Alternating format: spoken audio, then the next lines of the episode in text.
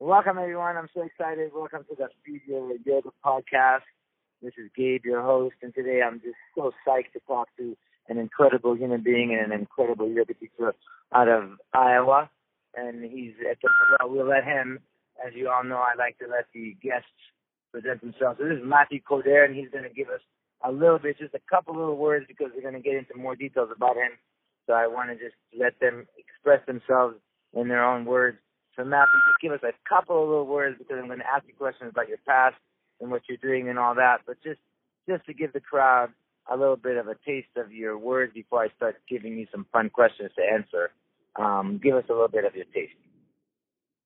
Well, first I just want to I want to thank you so much, Gabriel, for inviting me onto your podcast and, and for just giving me an opportunity to get a chat with you and, and to connect with your audience. As you know, you know I've really I've taken a lot of inspiration from you and your work over the years. I just, I, I feel super grateful that we've been able to create this wonderful friendship over the years. And, and even though you are traveling the world and, and, you know, doing all these things, I always feel like every time we come back, it's like this, uh, it, it's like one of those great friends where no matter how much time, how much distance moves between you, you know, you come together and, and it feels like no time has passed at all. So I'm, thank you so much for letting me be on here today. Oh, my pleasure, man. It's just an honor for me as well. Guys, Matthew is an incredible teacher out of Des Moines, and we're going to get more about what he has. But I like to kind of give the meat of the stuff because the listeners in today's world have a, an attention span that sadly can span for just a few minutes. So we grab the, your attention by asking some of the fun questions up start, and then we can bring up some of the other questions to begin. So Matthew, I'd love to hear from you. You know, I mean, one of my reasons for interviewing mostly male yoga teachers is because we are in an in an industry of yoga that is dominated by a variety of different um, sexes.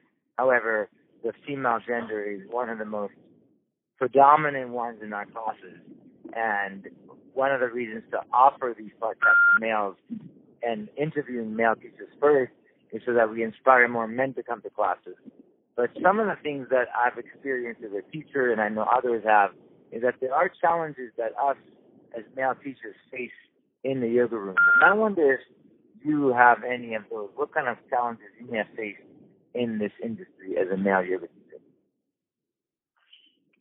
Well, you know, I think one of the biggest challenges that I that I have faced, and and I don't know, you know, I, I obviously work in, in the states, you know, in the United States, and so it feels like the the yoga climate, especially in the United States, as you said, is extremely female dominated. And when I first started practicing yoga, that was all I saw was pictures of female teachers and female practitioners, and so I assumed, sort of out of my ignorance, that it was just a type of stretching exercise geared towards women. And so you could imagine, you know, my surprise when I found that you know men exclusively practiced yoga for uh, you know thousands of years, and so I, I had my mind really blown when I first came into the practice. And so as, as I've tried to share some of the the deeper messages of yoga and the deeper practices of yoga, I think what I'm met with a lot is that people assume that there's no depth to the practice, that that these stretching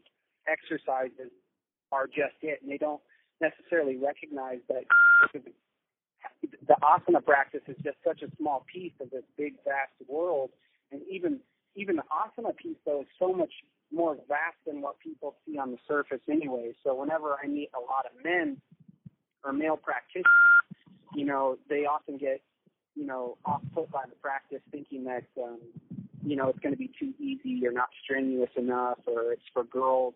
And um I think there's some apprehension to the practice for men from my experience because I don't know if if this is the correct word, but I feel as though they feel that their masculinity will be somehow threatened if they start practicing yoga, that it's going to somehow make them less, you know, less of a man to go in and stretch their muscles, or, or perhaps to connect with their their thoughts and emotions in a new way, and, and to become vulnerable is going to somehow make them, you know, less strong.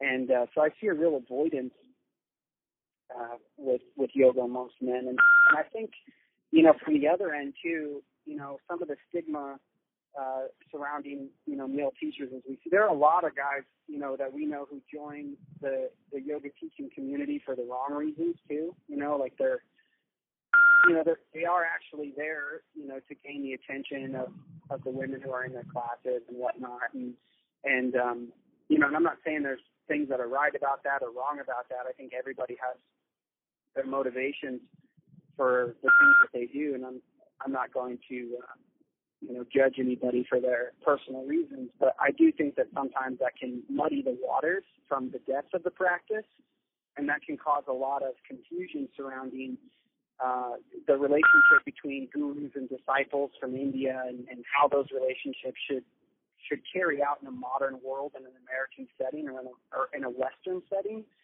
Uh, I haven't traveled the world as much as you have, but maybe you could tell me: is the world westernizing as, much as it would appear? You know, f- from looking stateside outward.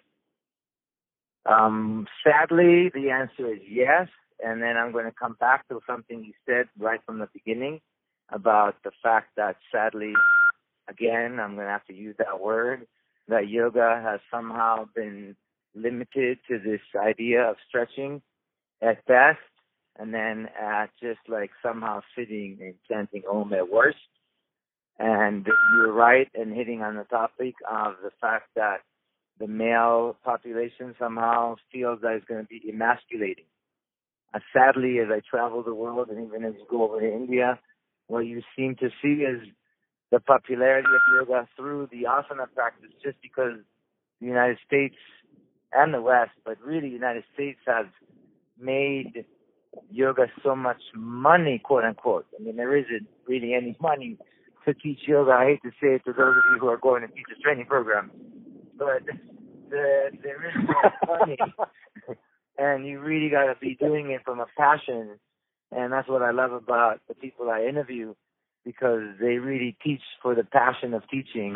And some of them we learn do are able to make money from teaching yoga, but it has taken years and dedication and a clarity of mind.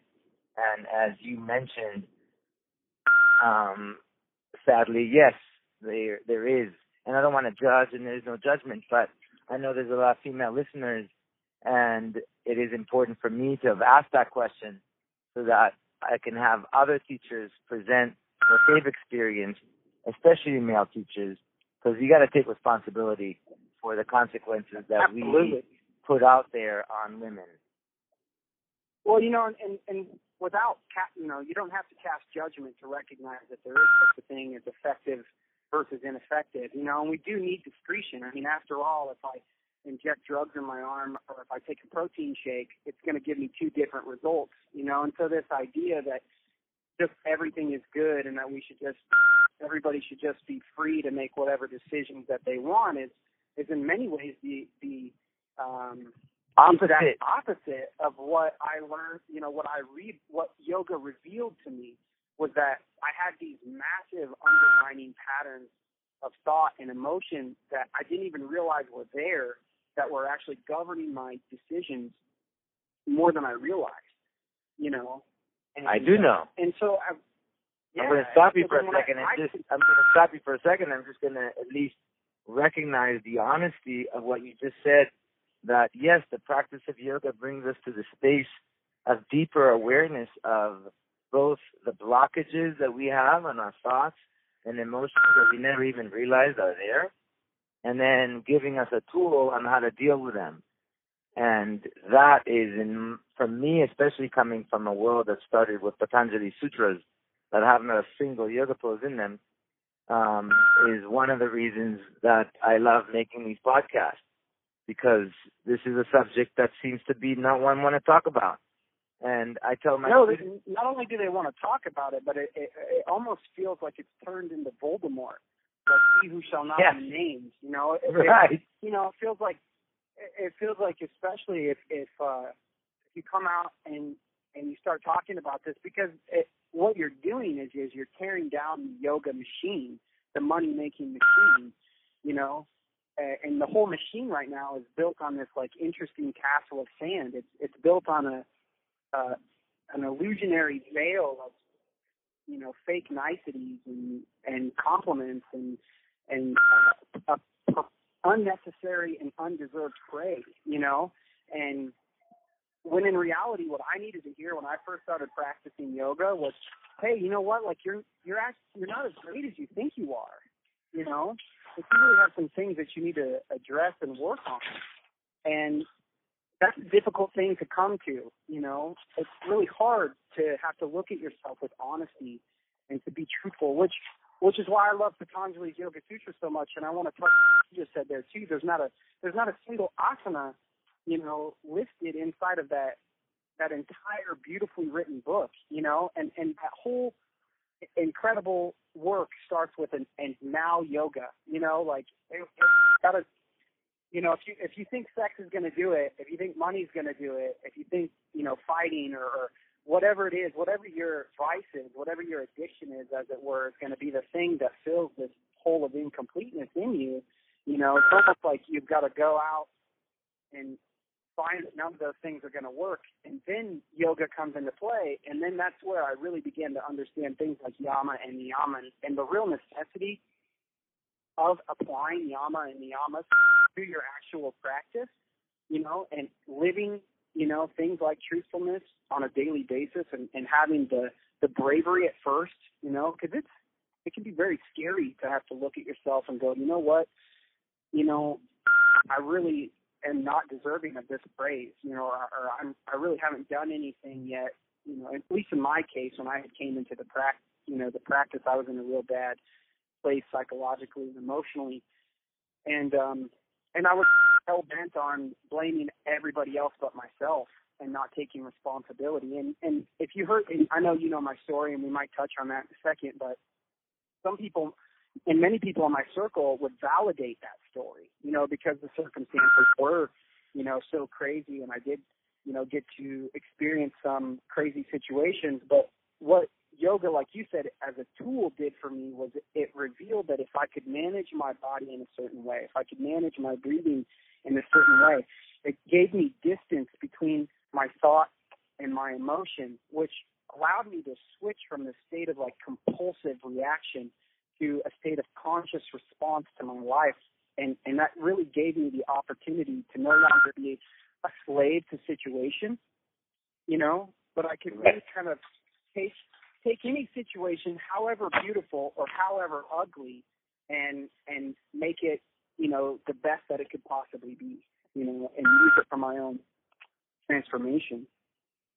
Exactly. No, I mean, again, you touched on on a few aspects, both from a personal side, and yes, uh, we'll ask you about your personal story because now it came out, and we'll get to that in a second.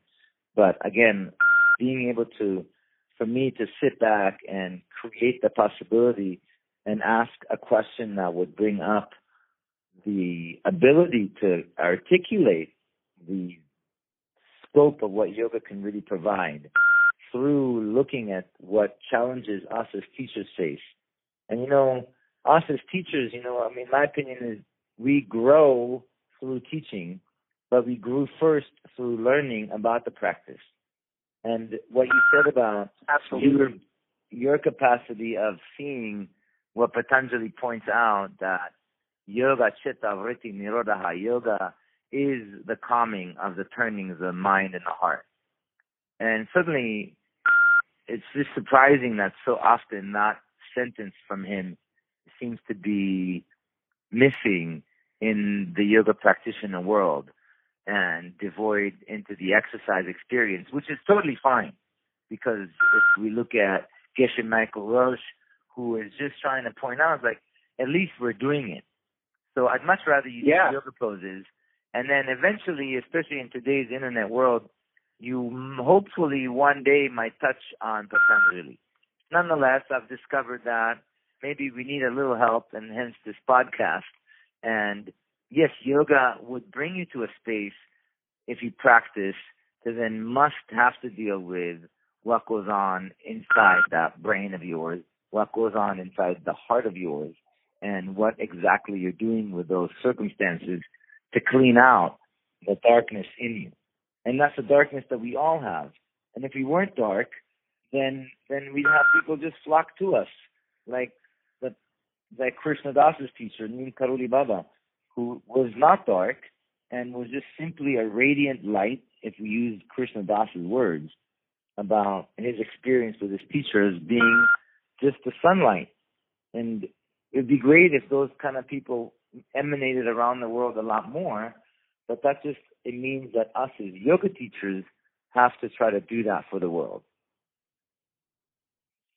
You know, I I, I love that you brought up Neem because Neem was such a big in, inspiration for me, and I, I think actually I've, really drawn a lot from many different, you know, great gurus and sages. You know, like Sri Mahananda Mayama was a big one. But as you were as you were saying that and that the darkness there, reminded me of that parable in the Bible where there's the adulteress and the people have the stones in their hands and they're you know they're wanting to to stone her and Jesus steps in front of her and like you know he was and I, I could be butchering this a little bit because I'm not actually well versed in many aspects of the Bible, but this was one that I've I've heard said, you know, throughout my life. And he writes in the sand, or maybe he says, "He who is without sin may cast the first stone," and then he walks off.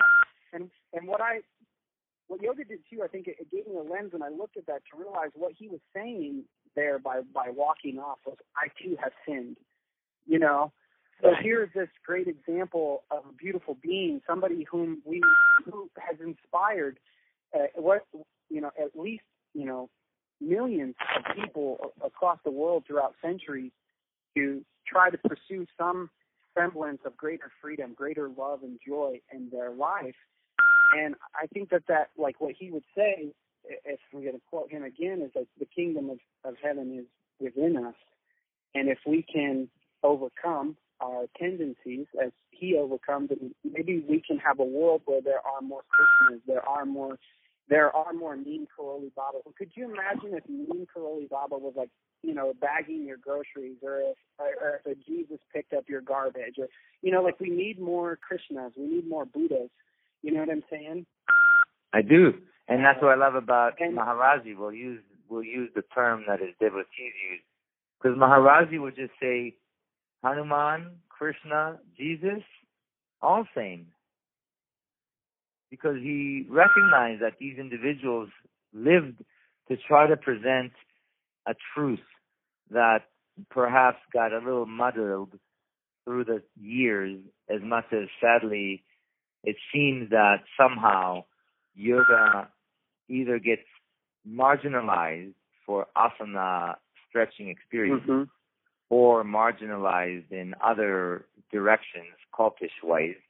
But again, I'm not trying to be judgmental. I'm just trying to be realistic so that we are allowed to look at things as they are.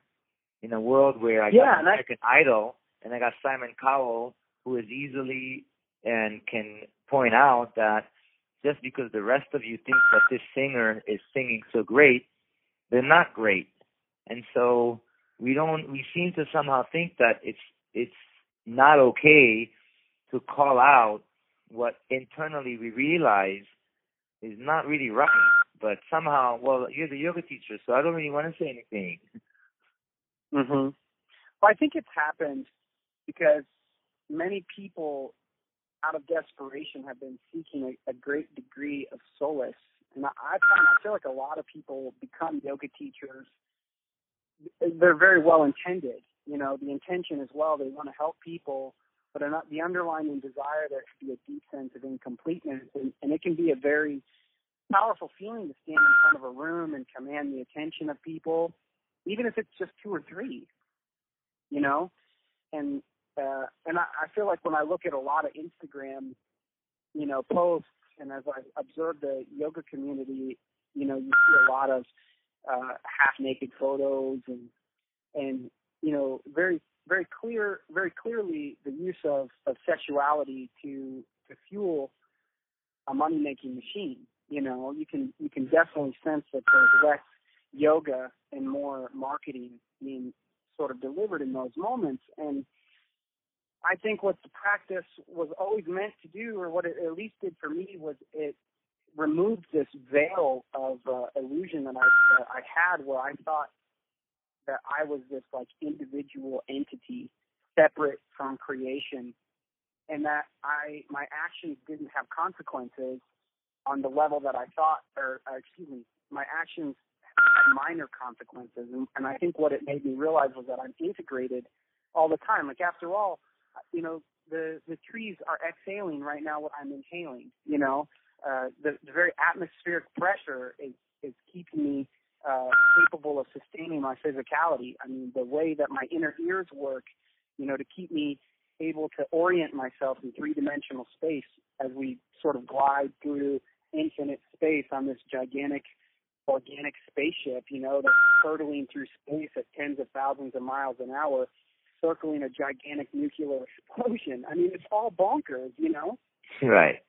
So, uh, like that, that kind of stuff, uh, you know, when you're so consumed with the muddled mind, with this murky mind, you don't ever have time to sit back and go, you know what, like that plant is helping me to live. If I if I didn't have that plant, I couldn't be here. Like I'm my physicality is tethered to that thing.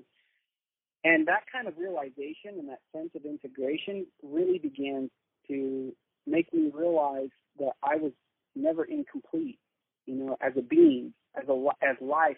As life, I was never incomplete, and therefore I didn't have anything to fill. And all this attempts of, you know, filling you know, the the hole that I was feeling in my heart and in my mind essentially, they it would never work. You know, it was never going to work. I was never going to be able to, you know, lift enough weights. I was never I would have never been able to win enough contests or have enough money. You know, it would just kind of cycle its way from one thing to the next.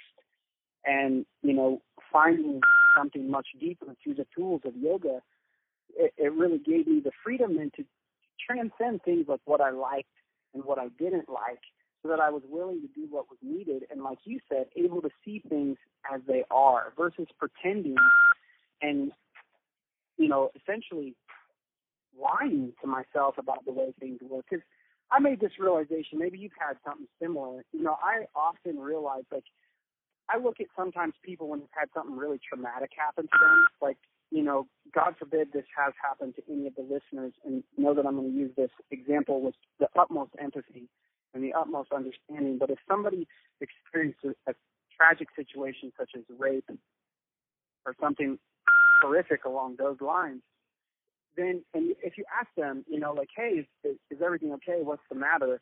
You know, most typically they're going to respond, oh, you know, everything's fine. I'm I'm okay, and they're not quick to sort of you know, share what's going on and we'll often downplay in our minds. We'll kind of downplay the severity of certain situations and then we'll we'll exaggerate other situations to fit a narrative, maybe to gain the the adulation or the empathies or the sympathies of other people. And as we continue to do that, I, I think of examples like let's say you're running late to work, you know, and you get to work and your boss is like, why are you late? And you're like, oh my God, you won't even believe the amount of traffic that was on the interstate. It was just backed up for miles.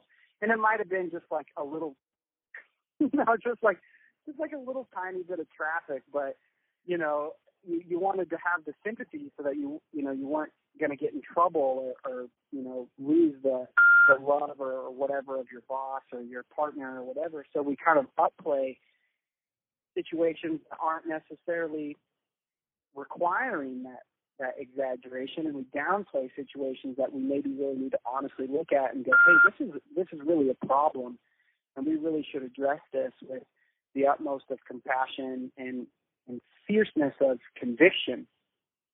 And because it feels like the longer we do that, or at least the longer I did that when I was a younger man, the the harder it became for me to understand what was real and what was not real. I started to realize that I was like living in this very weird world where I, I had been distorting my perception so much that I started to not even trust my own thoughts for a little bit, you know, from like 17, 18, 19. Let's let's have you um, share um, a little bit about the fact that you have a background that gives you a reason to be able to communicate like this. I don't want to say the background. Oh. I want to share a little bit now. I mean, because in a sense, yeah, usually well, I also ask, I also ask how people handle these challenges that they face. But I believe that we've already covered how you handle these challenges that you see um, that we just described, talked about, and so, and so I, yeah, um, I'd love for you to kind of point out uh, to the listeners what also really got you from where you started and what really emphasized, because you have a background that is sad. I'm going to use that word. Yes. Yeah, I, I, I do. You know, and my my parents were both very young parents, and they're both extremely beautiful in, in so many ways.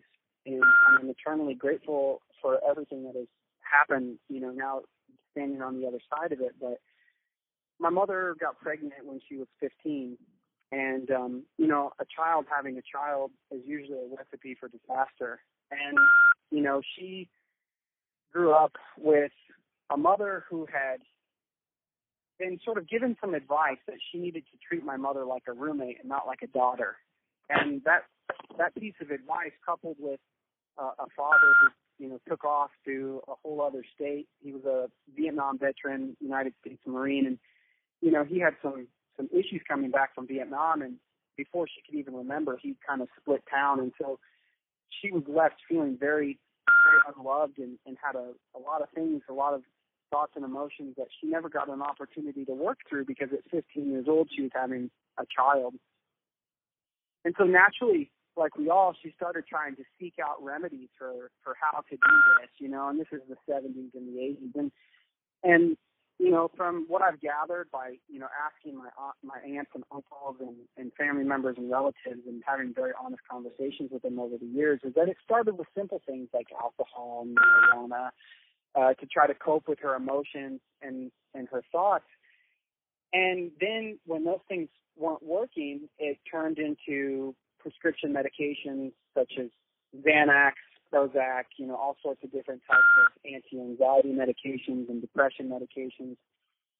And then when those things didn't work, and and unfortunately, you know, like once the doctors prescribe something, those medications are extremely addictive. You know, her system had built up a dependency on those pills, and so then she went searching for those pills, and you know, uh, she went searching, you know, drug houses, and and unfortunately, pretty much everybody in my family, they all use uh, heavy substance, you know, and I'm not, you know, kind of talking light stuff. We're talking like heroin, cocaine, methamphetamines, you know, the really, really hard stuff. And so, you know, she went to one of my aunts because she knew she could, you know, get some pills and and pretty soon though you find out that buying, you know, prescription pills on the street is extremely expensive and and so, you know, at about 19 and 20 years old she was introduced to methamphetamines by one of my aunts. And uh and ever since then it's had a massive grip on her life and um and it, it's pretty much destroyed um, you know, it, my entire family. I mean, I don't have a single aunt or uncle who does not use or is not addicted to some type of substance. And uh, and so I've I've got to watch from you know a very firsthand real world experience what it's like to live in great poverty, what it's like to be a recipient of you know uh, government services and welfare, and, and being on the side of the ship where you got to rock ditches to collect cans to get food, and and being the kid who got his ass kicked every day for you know not having the cool shoes and, and and living in the hood where it's this constant kind of you know dog eat dog world you know and you, and you feel you see a lot of crazy stuff there you know it wasn't anything unusual for me to see you know drug dealers or you know various types of you know mischief activity you know burglary armed robbery assault, you know, all kinds of stuff uh, as people are just trying to survive in those situations. And and I think as I look back on it, interestingly enough, yoga had always kind of been presenting itself to me as I look in hindsight now, even as early as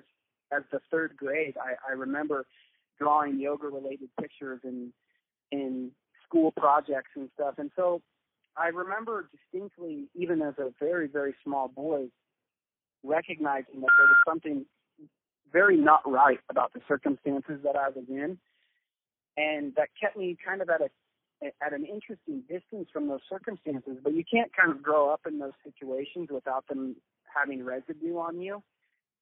So throughout my throughout my teenage years, you know, I was real I was real lost. And the most fundamental relationship that you know many, of, well, all of us men have is, is the one that we have to our mother. After all, her very womb is what nurtured us and and allowed the ambiance of that womb is what allowed our bodies to take root. And so, you know, the the kind of dichotomy of relationship that I had with my mother, where, you know, on one hand, as the eldest of two boys, I needed to be able to be the man of the house, her savior, you know, and then on the other hand, I needed to be her punching bag and somebody whom she could take advantage of and use like another resource. And, and if any of your listeners ever know anybody who's used anything hard like heroin and methamphetamines, when it gets real bad, especially like with my mother, where you know she uh, has injected or she's used you know intravenous usage, uh, I mean they can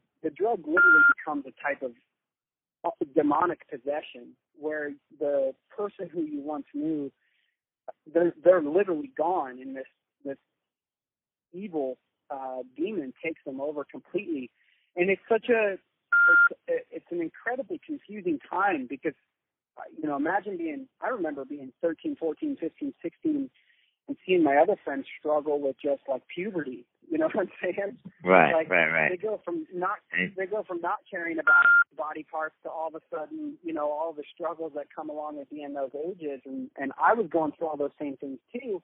But on top of that, you know, I I had all these things going on at home, you know, or with my. So let me ask so, you, in this Yeah. environment that is that that yes, all the listeners can totally now relate because of the way you described it, which was so non-judgmental, which was again an attribute of the beauty of either your practice or just like you said, you were able to be even at a young age somehow at a slight distance. But you go from this environment that has this intensity um, addictive and and challenging because I'm just trying to survive, and then yet you find this other path. So how did you even find this other path? And what age was that? Well, you know, I, I found this other path because I had hit a, a literal bottom for myself. I had been At what age? I had been in uh 19. I would have been 19 when the bottom really like when the bottom fell out, and I had really come to this very very depressed place in my. I mean, I was so consumed. I mean, my I didn't have any physical addictions to say like any type of substance or anything. But the only way that I had ever learned how to like make anything happen in my life, especially growing up in the hood and then in these terrible situations was was to be aggressive or angry. And so that that anger and the intensity of anger became very, very, very addictive. And and the thing with anger is is that you're going momentarily insane anytime you're angry, you know? And and I think that I just went kind of insane too much and I crossed a line that that honestly I I know that I could not have gotten back to gotten back from on my own. I don't think that I actually did anything myself that led me to yoga. In my experience, it feels like a type of divine grace because I was suicidal. I was living, you know, with a friend of mine uh, after, and for about a, a two-year period, from like 19, uh, I guess a year and a half, from like 19 to 20 and a half, I was just living in this dark, dark place. This, you know, sort of like rage-fueled, numb zone just avoiding everything about my life. And I was living with a friend, and uh, you know, and I had a 45 caliber pistol, and I was like considering killing myself on numerous times. But I had a, a younger brother, and the only reason I didn't kill myself was because I thought that it was too selfish. That you know, what would that do to him? I cared more about his life than my own at the time. And one time, maybe two days after this, you know, I had been up all night, just you know, kind of sulking in my own story. I I went outside to sit on this porch in this house that I was living at inside of the hood, and, and mind you, like I watched you know six or seven people get murdered on this block in the time period that I had lived there, and I'm sitting on this porch, and I and I remember distinctly having my head slumped over, and I just said to myself, you know what, man, like you're already willing to die, you know, you're already willing to die. Why not be willing to die for your joy. Like figure out what the fuck you're doing wrong and change it because you can't live like this anymore. And and you you got to do something, you know. And you know, just killing yourself. And I had always been very much a martial artist, and you could say kind of a warrior at spirit. And I felt as though if I was going to go down, I was going to at least go out on my shield, you know, like the Spartans would say. Right. Or you're going to go out like a and samurai. So, yeah, yeah. Well, I was like, you know, if I'm to go out, I'm to at least go out swinging and trying to do everything that I can. And it was at that point I kind of just surrendered everything that I knew to something greater than myself. And I and I at the time I definitely I don't know what it is. I don't I can't say what it is because I don't really know. I just know that I surrendered. And what I know came about from that was I started seeing yoga was being thrust into my face in this like vast way. And I but because anger was my go-to emotion, I saw these women, you know, oftentimes with like fake breasts and tight clothes and all this stuff. And I and I would think to myself because I would see these women in the gym or wherever, and I was very much uh, into exercise. I've always been exercising and very much training my body for as long as I can remember because my dad was a super talented athlete before he had a car accident that gave him a permanent brain injury that left him kind of mentally younger than me. But um I was I would watch these women and I would think, you know, well, it's real easy to be happy when you get to go to the gym all day and, you know, stretch your body and you have a husband who pays for your beautiful Mercedes and you don't have to, you know, you don't have to worry about whether or not you're going to eat in the next three days or if you're going to get fucking shot walking down the block, you know, or whatever it may be. And, and out of and that was just ignorant thinking in general, you know, but because I had never been exposed to that world, it was just me creating stories in my mind based upon the images that I had seen. And so I was so angry and sort of and jealous and envious of their happiness and, and envious of the life that they were having.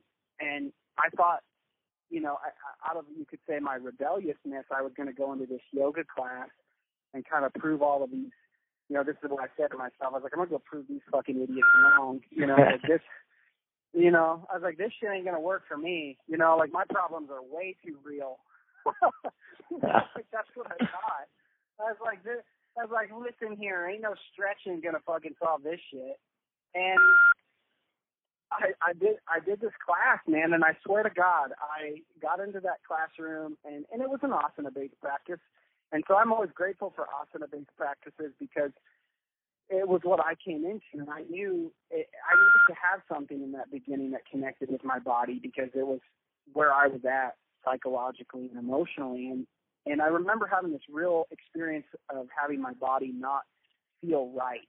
It was incredibly strong and had incredible endurance, but it was so incredibly stiff at the same time and I just saw these like graceful, beautiful women just and men, and this was what was interesting to me too, because the class that I went to had had uh, equal portions men and women, and they were kind of moving so effortlessly and with such grace that I knew something was wrong with my body. That was the initial, the, the first thing that I had within about five minutes of that class. But then they laid us down at the end of the class, and I had this five minute period maybe where I didn't feel anything at all, Gabriel. I mean, I didn't feel anything at all. And I got to tell you, I know when I say that story sometimes to other people, it feels so anticlimactic.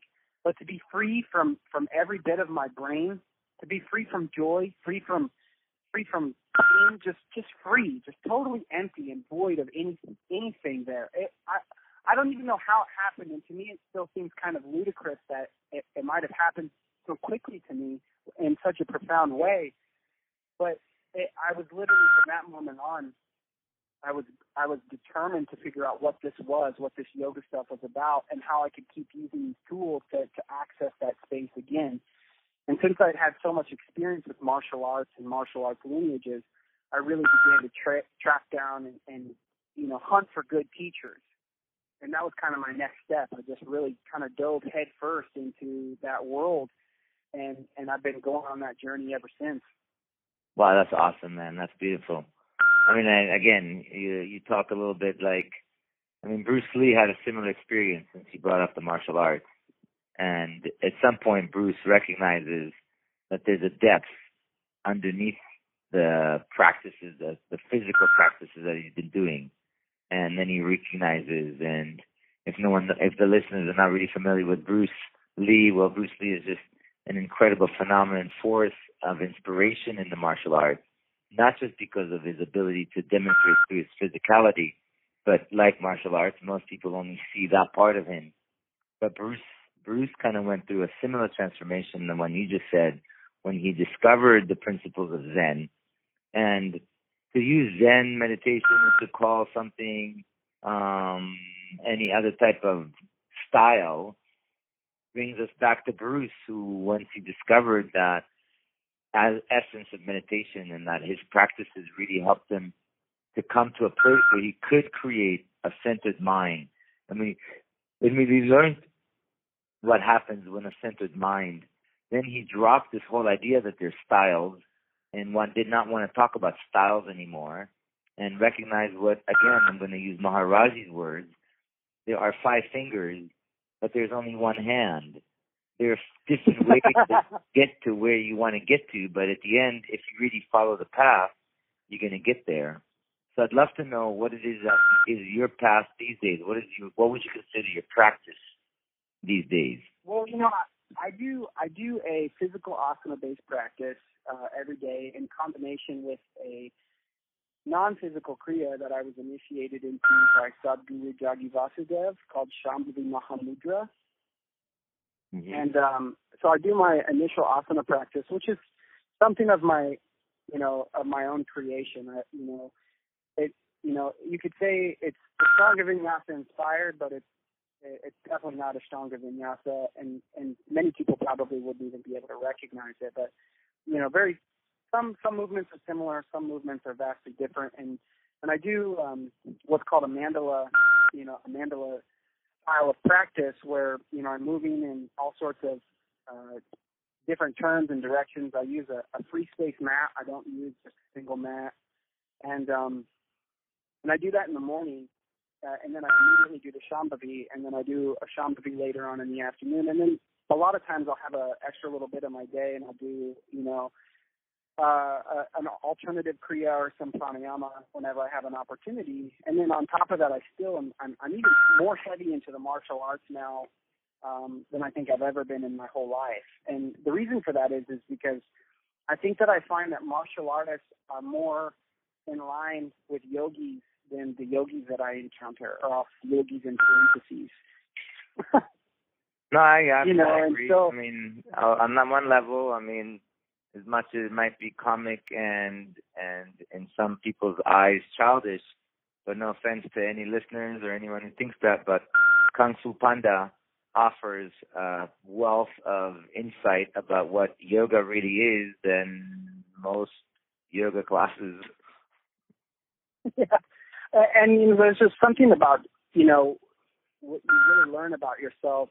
You know, my main art form that I practice right now is jujitsu, and uh, as a martial art anyways. And, and when you're, you know, with another person, you're activating all of these different marma points, you know, like in Ayur, you know, Ayurveda. So you have this constant activation of marma points in combination with conscious movement and breathing all of the time. So very, you know, very quickly I enter a state of dhyana almost within minutes of beginning a roll, and I'll spend an hour to 90 minutes in, in total absorption and meditation and total self-reflection and you you can really learn a lot about yourself when you know you're facing a somebody who wants to you know choke you unconscious. oh, by far. I mean, one of my best friends. I mean, if we if we, I mean, martial arts is an evolution of yoga, but martial arts at least has a consequence where a yoga practitioner doesn't at the moment in today's world. And if we if we were to akin a yoga practitioner then it would be what my best friend would like to say. It's like, well, you just know enough kung fu to get your ass kicked, and yes, yes, yes. And that's no, that's not a good way to to go into a kung fu experience, and that's why I love having these podcasts, and hopefully my listeners are benefiting, because yoga offers so much more than just this um minimalized experience of stretching and if you have discovered something deeper in your shavasana, your last posture, like you said in your first class, then that would have automatically triggered a desire to go deeper and then discover that there's something deeper. And that's a tribute also to the teacher. So I'd love to ask you, um, what kind of tips would you have for yoga teachers to be able to become more authentic, more deeper in this world of of of just multiple yoga teach trainings of people. Yeah, I think I think the best thing or the number one tip that I I could give is is you can't teach something that you don't do. You know, so if like you if you're not practicing, if you if, you know if you don't have a, a practice that you do regularly, I would I would encourage them to question why they're teaching. You know, it's very you know, from my experience, irresponsible and dangerous to teach something that you that you really don't have experience with. And and I would say, you know, teach in your lane. You know, if if you've never done, you know, a handstand scorpion, there's no necessity for you to teach that to somebody else if you have no idea what that position feels like. You know, there's nothing wrong with teaching a really great downward dog if you know that position. Just meet yourself where you as and I'm gonna you know kind of paraphrase Krishnamacharya a little bit because he always encouraged his teachers to meet his students where they were. And I would say meet yourself where you are, you know. Exactly. And you know, don't expect yourself to to need to be uh, a Ramana Maharishi tomorrow. You know, don't expect yourself to to need to be a Gabriel Azoulay today. You know, know that it's a con- it's a forever happening. It's a constant becoming, and I think from my personal my personal path, I would encourage people to not box themselves in to any sort of set style or, or, or path, but to explore all styles and all paths, and and to treat them like beautiful gardens full of wonderful flowers that they can dance through. And now I would encourage them to pick as many flowers from those gardens that they like and create a beautiful garland with it and wear it always. You know, if I could use kind of a metaphor. You no, know, I love that metaphor. because I think it's a great metaphor. I, I've personally taken, you know, beautiful things. I've taken great things from Pattabhi. I've taken great things from uh, BKS Iyengar. I've taken great things from Neem Karoli Baba, Paramahansa Yogananda, Sri Yukteswar, you know, all these amazing saints and, and modern teachers too, Gregor Maehle, you know, uh, you, for example, uh, Andrey Lappa, um, I mean, gosh, the list is so is, is so extensive that I could, you know, fill probably a whole podcast of just people who I, I really honestly need to thank and contribute and give them recognition for their contributions to my life, you know. And so I think what I try to do personally is to not pretend that yoga is mine by any stretch of the imagination. You know, yoga was here long before me and it'll be here long after me. I think what I'm trying to do, and, and maybe this will inspire other people, is I'm just trying to be a good steward, you know. You know, I'm just trying to be a great steward and just allow it to pass from me to the next generation uh, with as much clarity as I could possibly give it, and and to allow the cards to fall where they may, but to keep trying to strive each day to to be honest and to self audit myself regularly, and and make sure that I am moving on the path myself. And that's beautiful. That's incredible. So, what do you think those kind of challenges affect yoga students, in your opinion? What kind of what kind of challenges do you see happening to yoga students today? Well, I see a lot of yoga students uh, are challenged by are, are plagued with injury. You know, I think that the oftentimes the 200 hour, 300 hour, or gosh, even you know 500 hour teacher trainings do not leave practitioners with nearly enough experience to teach some of the complex, complicated asanas that are being delivered. And I don't think people often understand the anatomy or the or uh, to use Krishnamacharya's word, the, the vinyasa krama of how to like sequence things intelligently, how to move the body in a way that prepares the body for another movement. They just look at movements and they'll place positions in before other positions that that really increase the risk of injury exponentially. And, and I think that we have given yoga teachers in many ways way too much way too much credence and too much power, you know and I think that there's a, an awful lot of irresponsibility with that power, and and I think that we're seeing a lot of bodily injuries that are, are permanently disabling, meniscal injuries, you know, ACL, LCL, MCL injuries, uh, amongst others, ruptured discs, you know, And I do know. and yes. you know, So it's nice to hear that, you others know- say it as opposed to me saying it and then feeling like I'm trying to be negative. anyone saying that And you're not. And I- and I'm not- in, in this way, there's no negativity. This is just the capacity of being able Yeah. to call out a reality that we see as teachers. That's it. And then well, I being like able to. do yoga the way I used to watch a lot of people lift weights in the gym. Like they're they're doing yoga not to get better, but they're doing yoga to kind of show off. Does that make sense? Yes, I'm not not by saying far. it's true of everybody, but I No, no, no. This is not. This is. We want to be able to create a situation that both the listeners, students, and teachers, and then non-yogis or uh, non-yoga practitioners. I don't want to make it like yogi, yogis and yoginis, but the ability to put out the conversation. These podcasts for me is to be able to bring out to light conversation that, in my opinion, just doesn't happen. Like what you said, Oh yeah. I see too many and it- injuries It needs to happen. and I see too many students coming out, and I see too many people trying to somehow want to make yoga their own, and it's like, but yoga's old. Why does it need to be yours? I mean, Yeah. Bikram, for instance, is. I mean, I'm going to take a person who is uh, controversial as a human being, and I have. I'm not going to talk about him as a person, but the Bikram practice doesn't belong to Bikram. Was handed to him by Vishnu Ghosh, who was an intelligent, powerful force. Not only was he the brother of Paramahansa Yogananda, but he was a world champion. He was a healer, and he gave Bikram a set of poses that healed Bikram. And then they took that set of poses and they healed people in Calcutta. Then he sends Bikram to teach the same poses to the West to heal their bodies. And so, in a sense, regardless of what the unfortunate, and one of the reasons I, I talk to male teachers is because of the consequences of what Bikram as a male Bikram teacher has done, shown yeah. us about what the person, not the practice, the person has created, but the practice is only 26 simple poses. You don't need to go make stuff complicated. And I teach from a point of view, I'd like for you, in terms of the asana practice, to have an asana practice that's preventative maintenance. If I'm going to do asana, then let me be healthy. What's the point of being healthy though? So I can discover something new. It reminds me of my Absolutely. teacher, Tim, Tim Miller, on his blog. He simply says, I teach the practice so that you can practice correctly. And when your practice is correct, the practice becomes the teacher. Abs- I I couldn't. I mean, that's been my personal experience.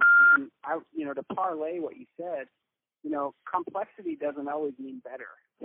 you know No, saying? exactly.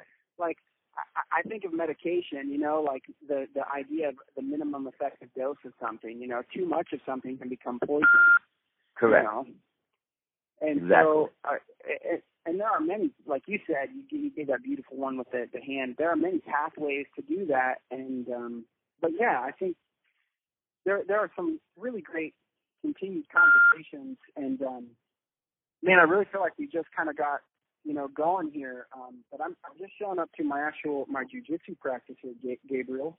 No, no, I know you got to go. uh, I mean, if I could yeah. take two seconds and just kind of get three tips that you have for yoga teachers or yoga students, just three tips that you would suggest that they can go and expand in their own practice of teaching.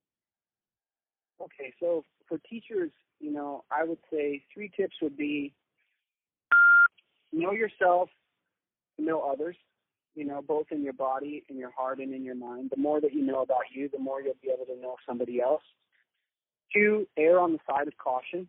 You know, when when approaching a practice, you know, it's easy to to sort of project your own ambition off onto the students, and and we must meet our students where they are and meet ourselves where we are. And three, continue to educate yourself. Never stop learning. You know, go to new seminars. Go, you know, and if and if you see something that you don't like or you don't agree with, well, at least now you learned what you don't want to do. You know, as much as you've learned what you do want to do or how you want to apply those techniques uh, in your classroom. For practitioners, I would say patience.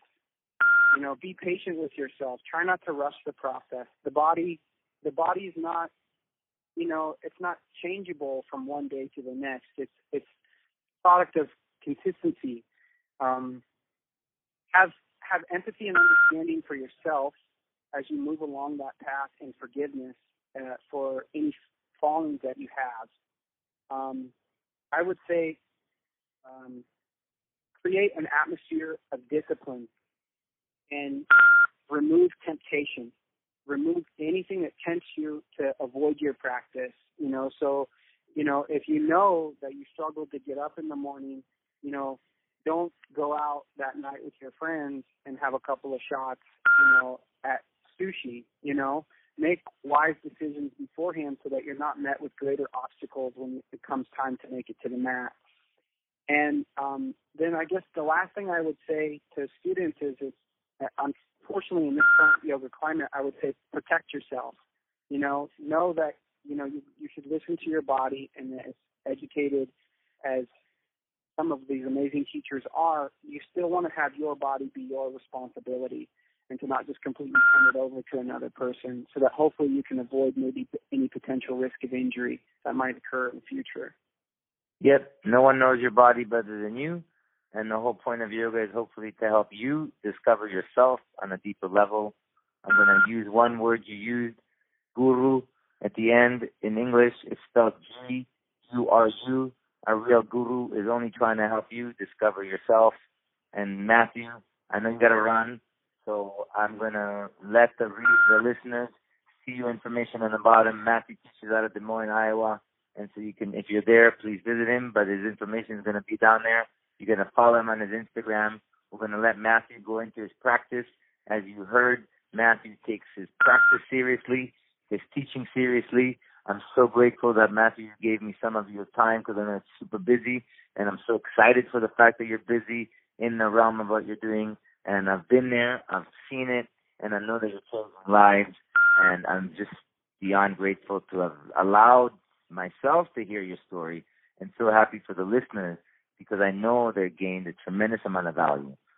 So, and, let, and oh, let, so I'll, much, let, I'll leave you with your last comment, and then you can say bye because I know you're rushing into your class and you're already late as it is.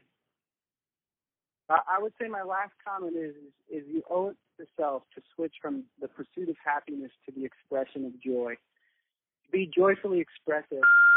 It's you know happiness isn't the pinnacle of life; it's the foundation. And I and I and I it is my wish and my blessing to you that that you make this happen for yourself. That I have nothing more to add to that. But I'm going to just leave it at that. Matthew, you have an awesome, awesome afternoon. Thank you so much. Thank you so much, brother. I, I miss you, Gabriel. I can't wait to see you, brother. Likewise. Take care, buddy. Have a good one. Mm, bye.